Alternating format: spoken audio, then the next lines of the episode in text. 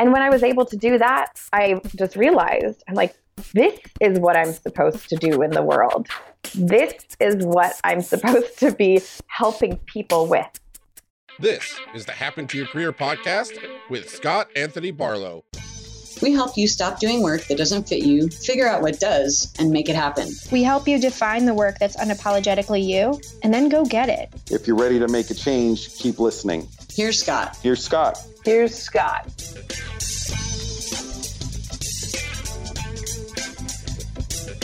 This is Scott Anthony Barlow, and you are listening to Happen to Your Career, the show that helps you figure out what work fits you by exploring others' stories.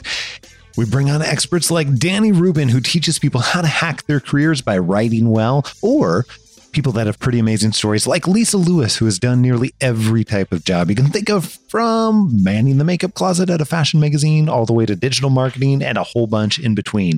These are people just like you. They've gone from where they are to what they really want to be doing. And today's guest is Karenina Jonigan. Wow. Well, I work with really resourceful risk takers in business who are, they have track records of success and they have had maybe a series of smaller experiences or they've had a larger experience which has left them feeling like in an unwanted situation and they're feeling stuck, trapped, or sometimes even totally paralyzed. And what I help them do is I help them break out of that state so that they can let go of everything that isn't working for them anymore and really embracing and integrating things that are working so that they can move forward more smoothly and get to their goals. So you untrap them. Yes, I help them get completely unstuck. I help them rebound essentially. You know what? Maybe it's not funny. Maybe it's only funny to me, but I'm going to say it anyway. Is that for something like that, our society seems to have a difficult time putting a title to that or putting it in a box. So I know everybody always wants to know, like, hey, what's your title? So I have a title for you. It's it, oh. you're an untrapper. An untrapper. Ooh, I like that. I don't know if that necessarily means anything to anybody else, but it means something to me. oh, great. Great. Well, I'm writing that down. All right. So you are a professional untrapper. But here's the thing being familiar with a bit of your work, and actually, ironically, also the way that we met. Here's a little behind the scenes for everybody. The way that we met, you and I actually worked with the same person. I won't go you know too much into detail there necessarily, but he introduced us and having the pleasure of working with somebody that you've worked with and knowing just how many amazing things and how working with somebody who's been untrapped and unblocked, it's a rather amazing experience seeing people on the other side of that. And it's super, super cool. And it's been so fun to be able to see the product of that.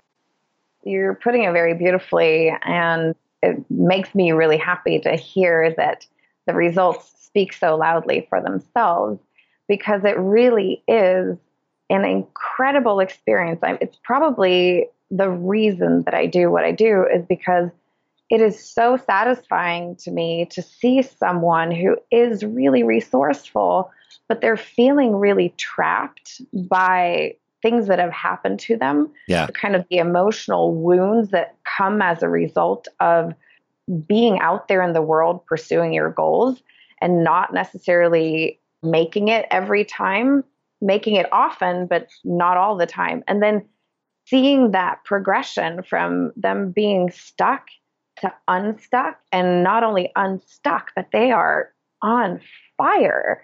And then on fire is definitely the right, that is the right yeah. verbiage.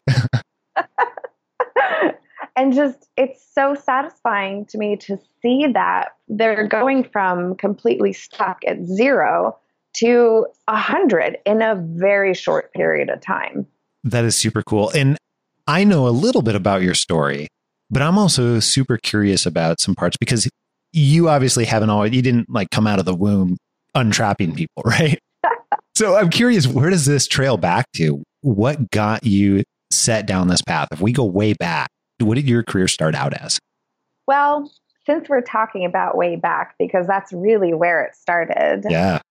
I was born in a beautiful town in Santa Cruz County in California. So I was born by the beach and I grew up above the Arctic Circle in Norway. And from a very early age, I got to experience what it feels like to feel very different from everyone around me. And because above the Arctic Circle in Norway, Americans were complete aliens. And Yeah. I'm also half indigenous Norwegian, indigenous Scandinavian. So I'm half Sami. And those weren't particularly popular either. So I came up to above the Arctic Circle to this city called Tromsø when I was six. And I noticed how I was very much alive and outgoing. And that wasn't necessarily accepted there. So I needed to start modifying in order to survive, or this was my experience as Yeah. a child. In order to survive, I needed to start modifying who I was being on the outside versus how I was truly feeling on the inside. And if you can imagine, that can create some disconnect between what's happening in your life and what's happening in your mind. And over time, my experience was reinforcing that I needed to do something that was out of the ordinary because I could not fit in with the quote unquote ordinary people around me. And I had this growing sensation in me that I was meant to create something big in this world. And I couldn't necessarily put my finger on it. But that's what essentially was driving me. And I didn't know where, I didn't know how, I didn't know any of the details. All I knew was that I was put here for a reason and I was on a mission. I Yeah. was on a mission to find out what it was that I was going to contribute to this world. And I knew that it wasn't in accounting or plumbing or, you know, any kind of quote unquote ordinary job. It was something else. So along the way, I was also diagnosed with ADHD and I developed an incurable medical disorder. Still incurable, but I've figured out ways to heal both of these conditions. And when I was able to do that, when I was tired of hearing the doctors say, Karenina, you're just going to have to live with these conditions, there's nothing we can do, I became so determined that I basically reverse engineered both of my conditions, went off medications, and built myself back up the way that I wanted to be.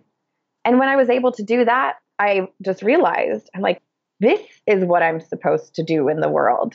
This is what I'm supposed to be helping people with. Reverse engineering impossible situations and then re engineering lives and people the way that they're meant to be. So you're not just an untrapper, you're a reverse engineer untrapper. this is getting complicated. I think you're going to have to pick one of them. Oh my goodness. Don't force it into decision. I don't know if I'm ready for that yet. I'm super curious then, aside from the doctor basically giving you an ultimatum and you accepting that as a challenge, is kind of what I'm hearing. Yes. What else led to you deciding, no, I'm going to figure this out? Like, I'm not accepting this. I'm going to figure that out. What I'm guessing that was over a period of time and not just one instant. Or was oh, it? absolutely. No, it, I think it was a slow buildup. So I developed my condition when I was 15, Yeah. and I was hospitalized so many times. I think I've counted that I've spent, you know, at least three to four months total of my life in hospitals and Wow. doctors' offices. I've had over 90 surgeries and surgical procedures. And there was just times when I was so fatigued and tired of being trapped in a body that was not working alongside with my mind and how I saw myself. And I had interests, I was very active on top of all of this. I was growing up, I was active in all kinds of sports from downhill skiing to judo and gymnastics. And I even sang solo in this cathedral in Norway. And when I got sick, it didn't make sense to me how I could be so happy and passionate about life, living, and being active, and then being trapped in this body that was essentially fighting me. So over time, and of course, then I should say this is coupled with all the symptoms of ADHD, which you know had to do with me not wanting to focus on one thing or being yeah. hyper focused on one thing. I mean, I've later learned how to use those things to my benefit, but growing up, there was I didn't have an off switch, and I was all over the place. So it was kind of this feeling trapped by my situation and having that discrepancy between my insides and my outside world that really grew this very powerful seed or this tree inside of me, this tree of wanting to change. And so I had that reinforced over, you know, about 10 years or so before 10 to 12 years before I decided that now I needed to make a change.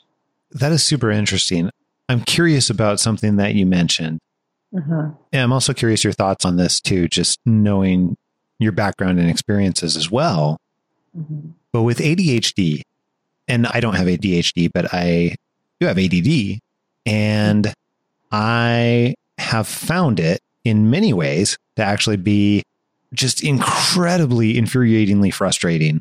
And then in the same token, later in life, I've actually found it to be a huge gift as I stopped fighting against it and started working with it. And something you said about ADHD is I learned how to, you didn't say work with it. You said something else and I didn't write it down, but what do you even mean by that in the first place? And then secondarily, how did that happen? Okay. So I said use it to my benefit. Yeah, that was it. Yeah.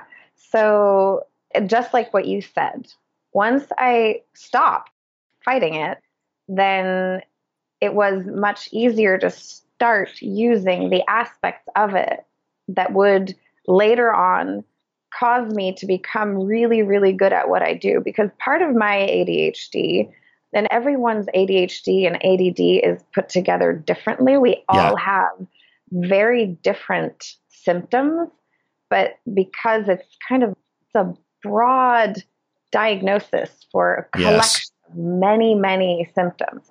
And it's put together very differently in each of us because we also have our individual biochemical makeups.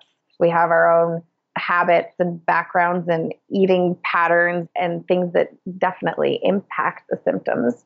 So for me, once I started, I think the most important aspect of me healing my ADHD and then having access to using some of my symptoms to my benefit was actually letting go of all the emotional baggage surrounding the symptoms I had the shame, the guilt, the frustration. Once I started letting go of those things, my symptoms decreased and it was easier for me to use what previously I have kind of OCD tendencies. I can uh-huh. get very obsessive about things and I get very hyper focused on things.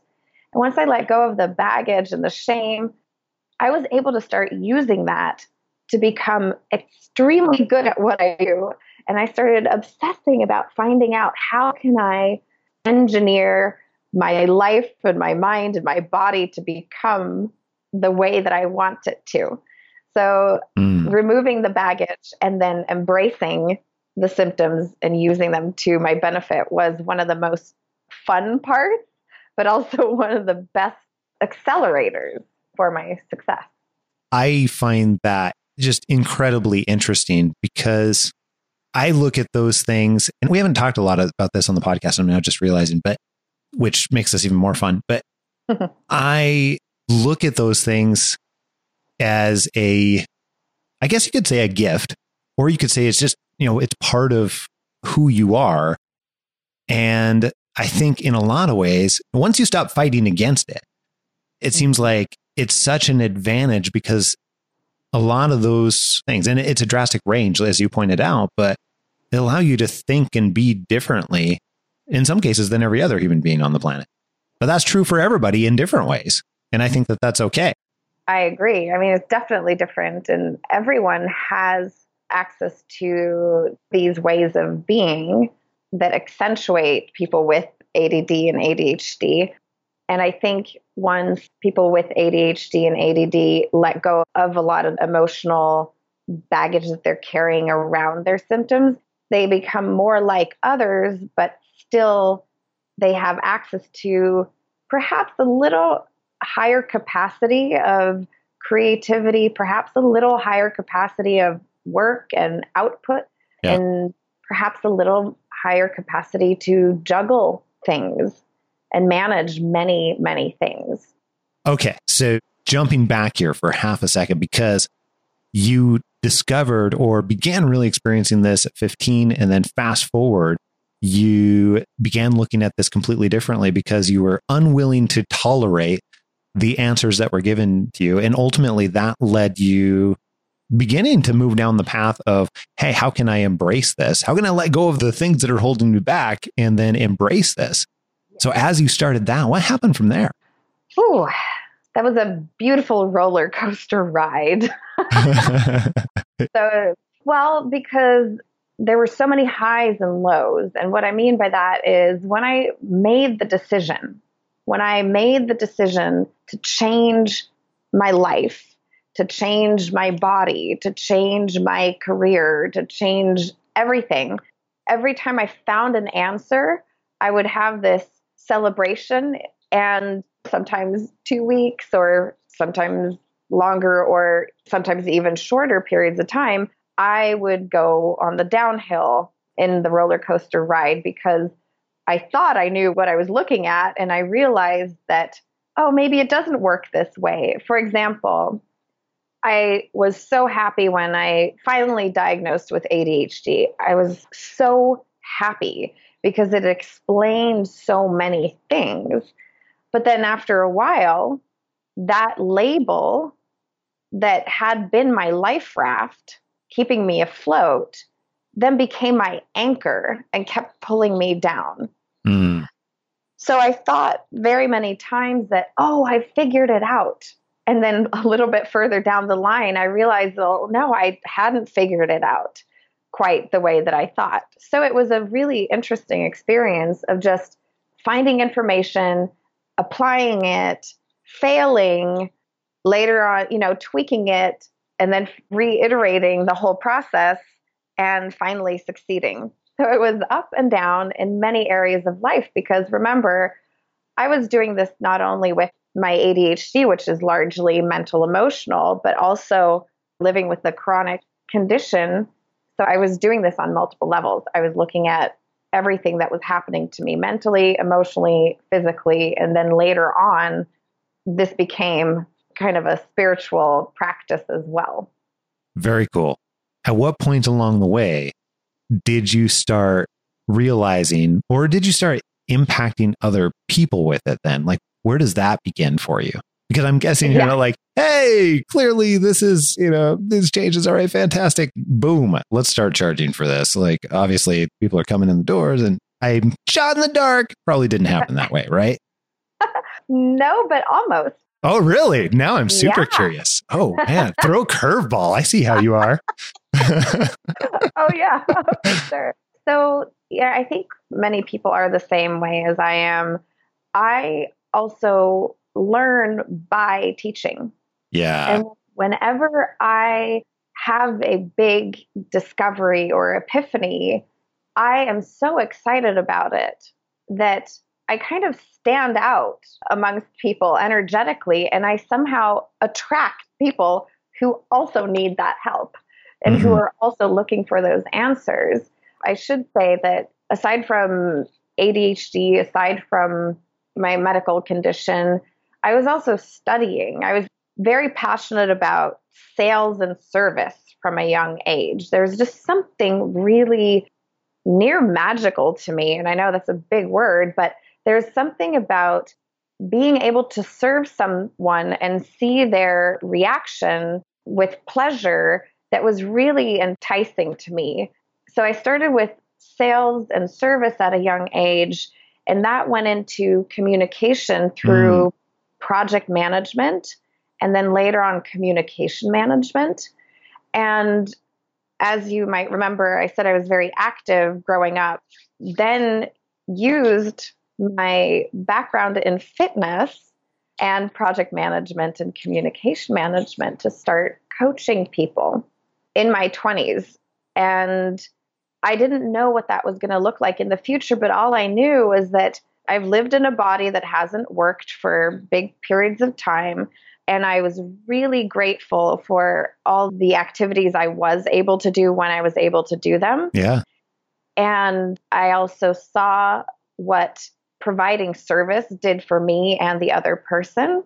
And I was really committed to helping people have positive experiences. So I started, when I started seeing clients, I actually started off as a personal trainer where I was also able to start teaching some of the concepts that I had then discovered over time of dealing with my own issues. And I, alongside with personal training, I started studying something called neuro linguistic programming. Yeah. Why did you start studying that? Curious. Oh, why? Okay. So, one of the things that really made a huge difference for me in my journey of dealing with some of the symptoms of ADHD early in my 20s and, you know, living with my condition was actually personal growth. And mm. more specifically, you know, I started at a very early age with that. My dad handed me a book called Awareness by Anthony DeMello when I was 16. And that's when I started learning about how to live with pain. Although the book was more directed toward emotional pain, I figured out ways to apply that in my physical life. But uh-huh. also, I went to Tony Robbins when I was in my early 20s, which completely changed my life back then. And when I learned that what Tony Robbins uses is NLP, yep. I later went, I need to be able to convey messages as powerfully as him. And that's why I studied NLP. Very cool. I'm always curious why people do things. So that's part of why I was asking. However, so you then began studying NLP. What was that like for you? Or how did you find that that benefited you or other people then? Whew. no pressure. Like yeah, uh, no like pressure. 17 hour answer. I'm sure. Like, can you do that in 30 seconds? Like, no, I'm totally kidding.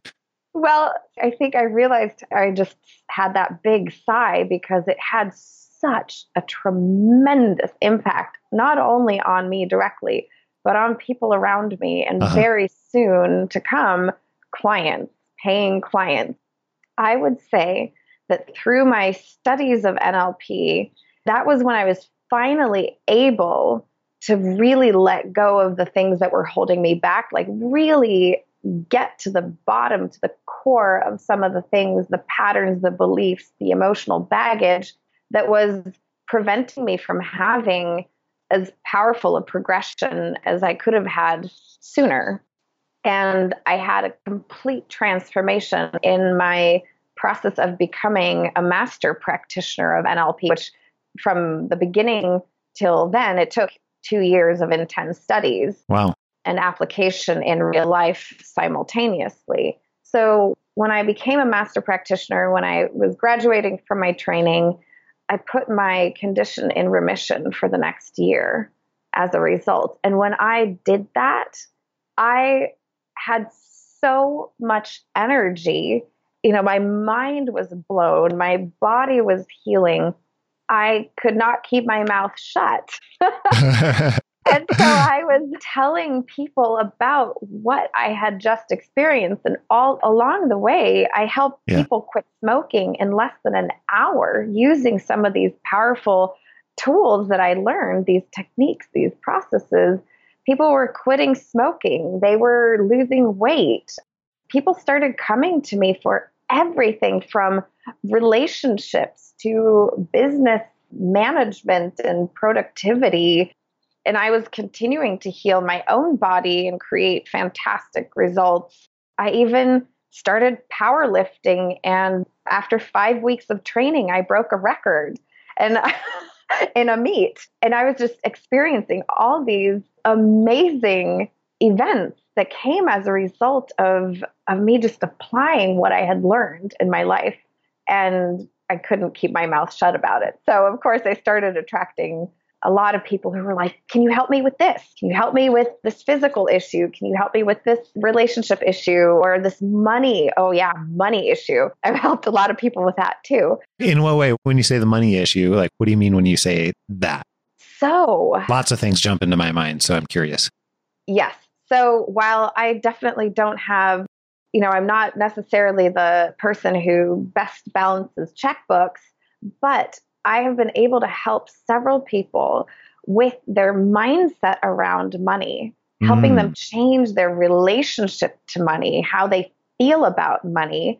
And I've seen some pretty wild things happen as a result. One of my clients, as a result of our VIP process together, she went home, she flew back home, and within, I think it was like four months, she increased her revenue with 58%.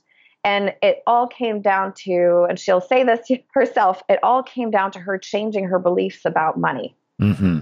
Very cool. And it's the same with several other entrepreneurs who just, once they changed their relationship with money, they just pursued different clients. And suddenly one of them went from being a ghostwriter for business owners and people who wanted to write novels to now being a celebrity ghostwriter with actual rock star clients. And she says it's just because she shifted her mindset and her belief around money. This is, for me, fascinating because, well, this is the kind of stuff I love to talk about, as it turns out. And at the same time, I know that the types of people that you've worked with in the past, especially more recently, are what I would call high performers you know, people that have a track record of success and have a pattern of past success that are trapped for one reason or another. And I'm super curious what are some of the biggest things that you see that yeah. hold them back? What are some of those biggest stoppages? And I know that that's probably a baited question a little bit because I know there's probably many different things. Mm-hmm. However, what are a few of the things that you see either most commonly? Okay, great question it is if you think about human beings or the human mind yeah. it's kind of like software. And when a high performer who has been experiencing a tremendous amount of success suddenly is no longer experiencing that success or the same momentum or they're or for whatever reason they're feeling stuck it's usually as simple as the operating system being outdated, meaning the patterns, the habit, the beliefs that make up our operating system, they have bugs in them. And it's not as big of a deal as it feels like because when you're stuck yourself, it feels like, you know, your whole world is falling apart. Yeah and you start questioning what's wrong with me or how could I make this mistake? How is this possible? You know, look at my track record. How did I end up here when I had all these successes in the past? Well, it's because the things that you were doing in the past, they were working for who you were in the past, but your operating system is outdated. You have grown, you have evolved, so the same strategies are no longer working. And we also, just like every other pieces of software out there, we accumulate bugs. I mean, there are just processes that need upgrading and we need to debug essentially. So, to translate that into what that means, I've mentioned beliefs and habits and patterns. So, when I'm meeting with high performing clients who are feeling stuck, I start looking for what specifically isn't working and why isn't it working? So let's say that a client comes to me and says, I used to be on fire in sales. I used to pursue clients with ease. I used to go after clients. I used to really pursue them. I used to follow up. And for some reason, I'm not doing that anymore.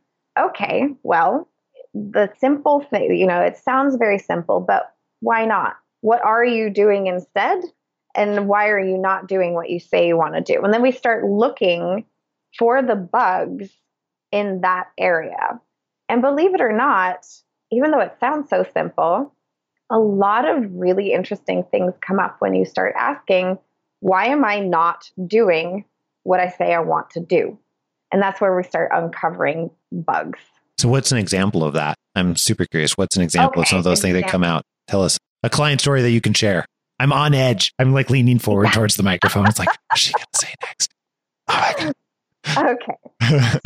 so, kind of rewinding back just a tiny bit to operating systems. So, yeah. our operating system is, is basically our unconscious mind mostly. And our conscious mind is a small percentage of that. I'm sure you guys have heard like the myth that we only use like 5 or 10% of our brains. That is not true. That is one that is circulating out there. Yes, it's hilarious.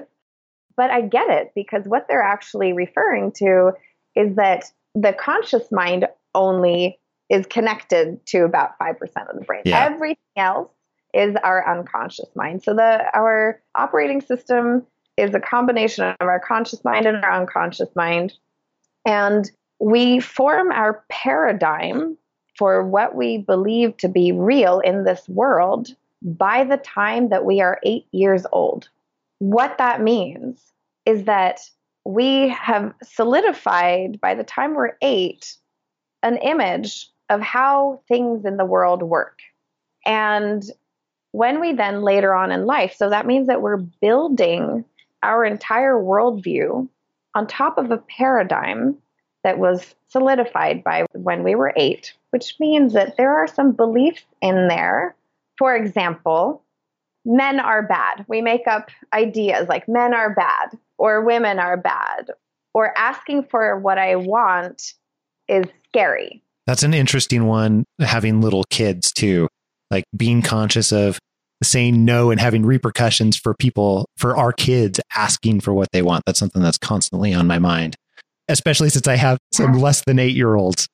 Yes, exactly. And it's so interesting. I mean, kids eh, didn't used to interest me that much before, but after I started studying the mind, children have become absolutely fascinating to yeah. me because they are constantly experiencing the world through their nervous system. They're learning about everything new. They're learning about hot. They're learning about cold. They're learning about people. They're learning about animals, pain and pleasure. And they're creating ideas and that are forming beliefs that actually will, in many cases, remain true until later on in life when that belief is challenged. So that's where it comes let's say this person that we're this hypothetical person comes to me and says, Oh, well, you actually asked for a real case. So I did have someone who was challenged in sales suddenly. Yeah. And we went exploring, of course, through elicitation process and really looking for where are you stuck. And we did find that at pre eight years old, he had had an experience of of asking for he wanted and the reaction of the mother, who was probably going through her own emotional stress at the time, she had rejected him, not given him what he wanted because of the intensity of the situation that had essentially wired into his nervous system this fear of asking for what he wanted. Now, what's interesting is that in very many cases those experiences they just kind of get stored in our nervous system deep down in our unconscious minds as well and they don't come to the surface again. However later on in life this person was in his late 20s when he came to me. Later on in life he had experienced a set of other stressors that had caused him to just feel overall more stressed in life and then when he had gone in to negotiate, him being in a stressed state, he had actually the situation of the negotiation, along with his stresses, other places in life, had actually recreated a very similar experience to him physically now as back when before he was eight. Am I making sense? No, this is totally making sense. This is totally Okay, making great. sense. So, because of the stress levels that he was currently experiencing that were similar physiologically as when he was younger, that triggered this belief that he couldn't have what he wanted. And so, unconsciously, he was then running this triggered belief that I can't have what I want. And if you have that running at the back of your mind when you're negotiating, what do you think is going to happen? It's not going to be good. Is that putting it Exactly. mildly? so because the human mind is wired for because this is how we only way that we can actually process information is by generalizing the information deleting the information that we don't need and distorting it to save it in our minds. The only way that you can be when you're in that negotiation state if you're running a belief that you can't have what you want is to find evidence of that to be true. So that means that if you go into negotiating, running a belief that you can't have what you want, your mind is going to look for evidence that it cannot to reinforce that belief. That's just how we work. The human mind works. we are constantly looking for whatever we consider to be relevant at any Yes. particular time. And if that belief is surfacing, all of a sudden, everything that reinforces it is now considered relevant in your world and is getting filtered in versus filtered out. Exactly. Exactly. So when I'm looking at high performers and and finding out like where are they stuck? What is the stuckness? How did it, you know, I start looking for where else have they experienced this type of pressure? Because usually when we experience something in our adult age, it's an extension of an experience that we've had previously. So once we go back there with our adult minds, oh, and this is a tip for what people can do if they find themselves feeling stuck, they can start asking, where else in my life have I had this feeling, this experience? Where else do I feel rejected? Or where else do I feel like I cannot have what I want? And remembering back, okay, well, I do remember that my mom did yell at me and reject me, and that felt terrible in that moment. We can go back in time because our memories live in our minds. We can go back in time with the resources we have now as adults. We know as adults that we can have what we want. And when we connect that to the memory of not getting what we want, it actually shifts the memory. So our memories, they're not necessarily real. They are snapshots from our experiences, but it doesn't mean that that's reality. I'm sure you can remember that you had an experience as a child and looking back at it as an adult, you do see that, oh, well, I did believe in unicorns back then, but now that I'm an adult, I know that unicorns aren't real. Whoa, Well, whoa, whoa, hold on. Yeah, yeah. I was going to say, Wait a minute. That's I refuse to accept that. you know, I shouldn't say that. You know, I shouldn't say that unicorns aren't real because they might be for some. I just haven't seen them myself. Ah, your new title is Dream Crusher.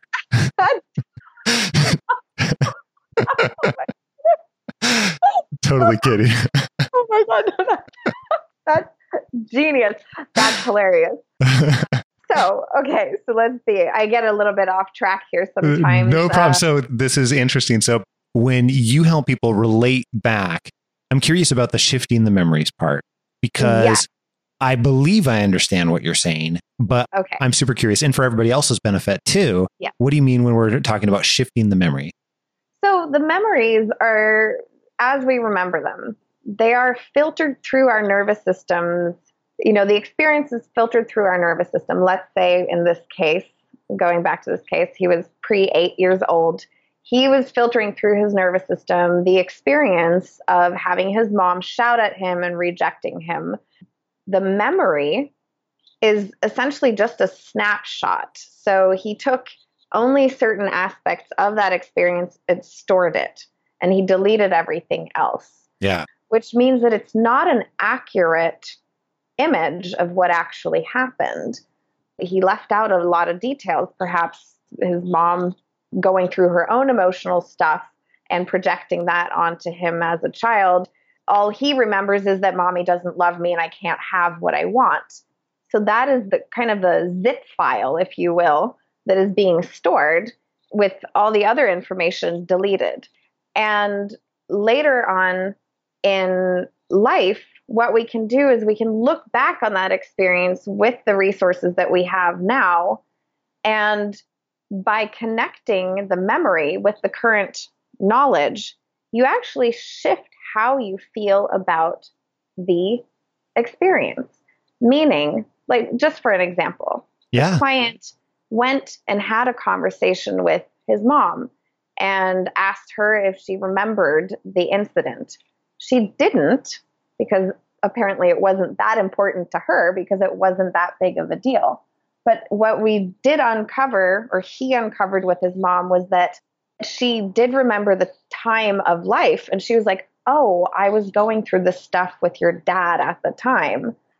When he then had that piece of information, understanding that his mother was under emotional stress at the time, that totally changed his perception of what was actually happening. And he understood that his mom loved him and his mom did allow him to have things. But in that moment that he asked and had been so powerfully rejected, he had only experienced that aspect of it and he hadn't seen the bigger picture.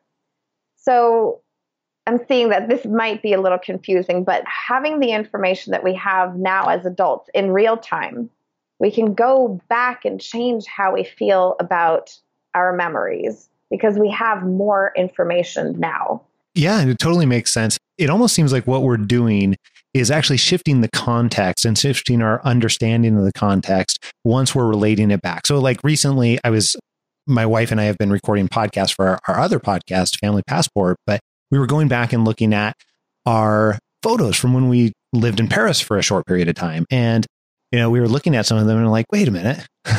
That's not how I remembered it. And we're looking at all the stuff in the background and everything else. And clearly, and I can remember what it was now. I think we were in Notre Dame or something like that. But anyhow, we were looking at it. And it's like, oh my goodness, this is, we're, we're staring at it and realizing there's a whole bunch more context there compared to how we actually remembered it, which then altered our understanding of what was happening at the time. And now we think about it differently.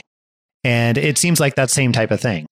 It's the exact same thing. That was just brilliant. Yes, that's exactly what happens.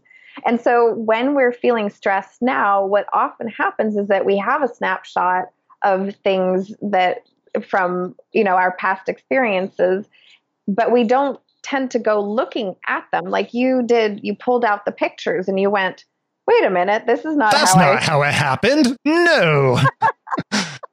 yeah. exactly. And so it changes how you think about it. And essentially, in very simple terms, that's what I help my clients do.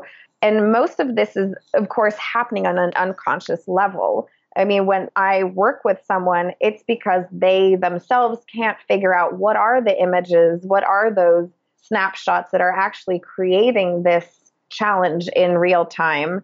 So I help them get deeper, go into their unconscious more, work with their unconscious more so that they can find out where are those triggers, where are those pictures from the past that we need to look at such that we change how we feel about it in real time. You know, like on iPhoto, for those of you that are, I guess, Apple users, on iPhoto, it's got when you take a picture, it'll actually capture, if you have the setting on, then it'll capture the full live event around it, essentially like video shot rather than the snapshot. And Ah, it captures the context around it. And I almost feel like what you do is go back and help people not just look at just the snapshot, but look at, I think you called it like live preview or something like that. I totally don't remember. Somebody listening to this, let me know what it is. But you can see all the stuff that was happening before and after the snapshot. And it gives you so much more context. And that's actually part of what we were doing. We were going through and we were looking at that, and it shows like about three or four seconds. And that completely changes your understanding of what was going on because the snapshot is exactly that. It's just one finite, very specific point in time. And it doesn't explain everything else that was going on. well, that's such a perfect analogy. And I realize I am an Apple user, but I haven't been using photos Oh, very I'm, often. I'm so going to show you. Yeah. Okay. All right. Coming your way later. Oh, awesome. well, this is exactly what it is. You're, you're just describing it so perfectly. So I'm curious then for people that have characteristically had, they're finding themselves in this beginning stages of this place where they have noticed that something is different and something is off and something is not the way that they used to be. And they're starting to feel like things just aren't right, but they've had that track record of success mm. and they don't know necessarily where to begin looking to make a change and break out or become untrapped or become unstuck because it can be overwhelming. And as you pointed out, maybe it's not that much that needs to happen necessarily in order to make a change. However, it feels terrible when you're there in the space. So, what can people do to get started? Okay. So the first thing that I would do, and these words are really important, is look for the positive learning. In whatever situation you're in, what is the positive learning? When you ask your unconscious mind that, you will start looking for the positive piece of information that allows you then to get start getting unstuck. Let's say that for example, you're going in to negotiate or you're going in to make a sale and you don't make it and you're starting to feel horrible because you go, Why am I not making this sale? I have never had a problem with it before. Yeah. Then the first thing I would do is, What is the positive learning from this experience? The Mm. reason that we start feeling bad is because we're hardwired for protection. And this is just how our unconscious mind works. You know, we are designed as biological beings to constantly scan our environments environment for threats. And when we start feeling bad about something, it's essentially just our unconscious mind going, "Oh, there's something over here that is a threat." So this sales experience and not making the sale could feel like a threat. And the only way that your unconscious mind is going to let go of that is if it knows that you have gotten a learning from that experience. Because if not, it's just going to keep this warning lamp like, ooh, sales are dangerous until you go, okay, what could I learn from this experience? And you can go and find any positive learning, but it's very important that it's a positive learning. So, a positive learning could be okay, well, perhaps it's better for me to be more prepared about my client, more prepared in knowledge about what my client needs. And you will know that it was the right learning. I mean, there are always many learnings to be had in any situation, but you'll know the moment you start feeling the the emotions start dissipating. Mm. Does that make sense? That makes a ton of sense to me. Okay. because I have been there, had that experience many times. Like as you are talking about the emotions dissipating, then I remember the feelings of that from many different points. So that absolutely makes sense to me. So it's the positive learning, looking for the positive learning, because there's always a positive learning in any experience. And once you start understanding that, then anything can happen to you and you will still be able to rebound. So is this kind of the I almost think about gratitude is a, another example. So we've been working with our kids a lot on intentionally leveraging gratitude. And by that, in some cases, what I mean is intentionally shifting our focus to focus on what we are being thankful for or what we have gratitude for. And part of the reason that we've been doing that is because I've observed and also seen lots of research to support it that when you engage that part of your brain, it is difficult to engage some of the negative or potentially negative result parts of your brain too, for lack of a better and more technical description.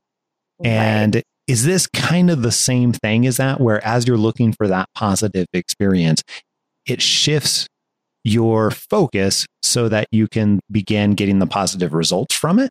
Yes, yes.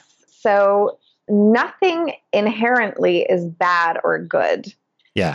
First and foremost. And there are no experiences that are inherently bad or good. It's how we see them that's important and that matters. Mm. And I am totally behind you on gratitude as an antidote, or I should say, more as a preventative measure.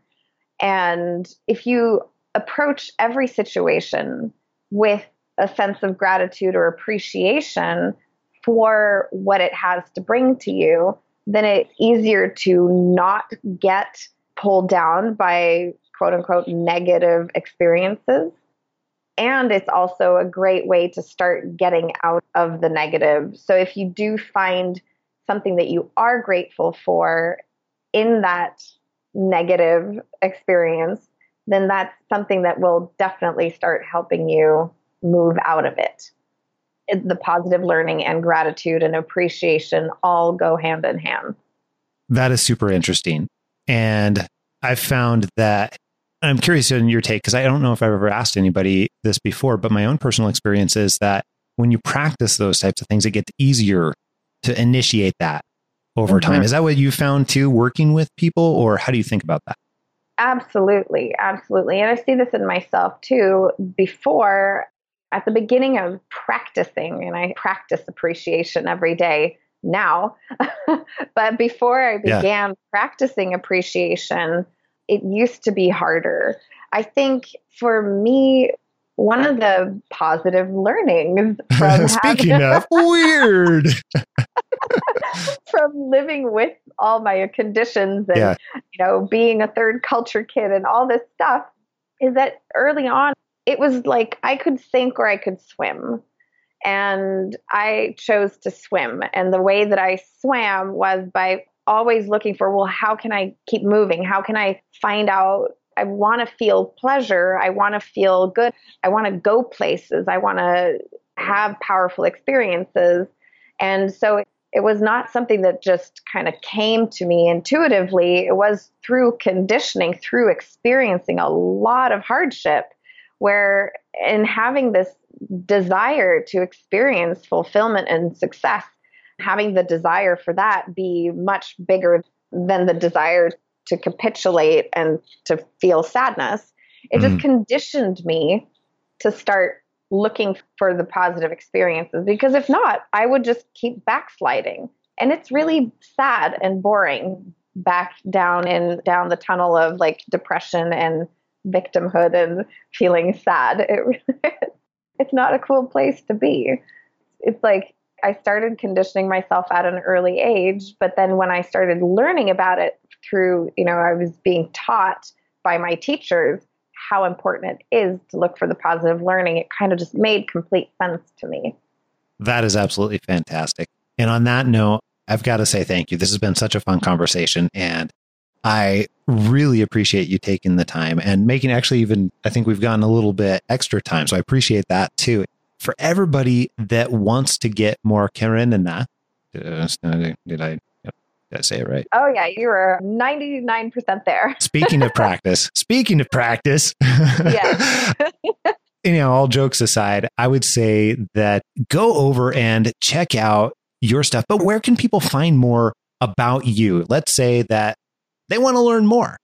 So, well, I have a website that's very basic, and that's at kareninajonaghan.com. And and if you I, want the spelling, we'll have the spelling. If you head on over to happentoyourcareer.com, click on podcast, and we'll get it right there for you. Yeah, I think that's much easier than me spelling it because that'll take up another 20 minutes. but more importantly, I am coming out with a book called Leap How to Risk Again When There's No Net. And in that book, I'm going to be talking about how to, as a natural born risk taker, living in what I call the risk taker reward cycle, and who has been stopped in their tracks and is now stuck in executive paralysis, having a hard time executing, how they can leap, which is then the system that I'm going to be outlining, my proven process for how to get back to taking big risks and getting big rewards. I will be outlining the entire process there. I'll be including lots of client success stories. I'll be sharing my own personal stories, and I'll even be giving some examples of some powerful people who have fallen fat, flat on their face after a risk gone wrong, and also showing people how they got back to it using the same system. I love it. Look for Leap then. Yes. Yes. It'll be out this fall. Thank you. I'm so excited to be presenting this to the world. Very, very cool. Hey, and thank you so much. Any parting words or thoughts before I say this is awesome and amazing and I absolutely appreciate it even more? parting words is that if you have ever experienced any kind of success, even if it was when you were 10 years old, then you have the capacity to find that in your life now. So if you have had success in your past, it is possible for you to experience it again and also potentiate it in your future. So you don't have to ever feel stuck anywhere. There are ways out, and success can be a real part of your life again. Very cool. Hey, seriously, thank you. I really appreciate it. And thanks for making the time and taking the time. And this has just been absolutely fantastic. I really appreciate it. I want to thank you and I thanks to all your listeners and I'm just really really excited that that people now know that they can have success again. We have so much more in store coming up for you next week right here on Happen to Your Career. Take a listen. Like the first interview was actually pretty good. You know, I went through the whole thing when I got to the face to face. With the first person, it was really great because we actually knew a lot of the same people. So it was a super simple interview. And then I met another person that day, and it was like I hit a stone wall. All that and plenty more next week, right here on Happen to Your Career. We'll see you next time. Until then, I am out. Adios.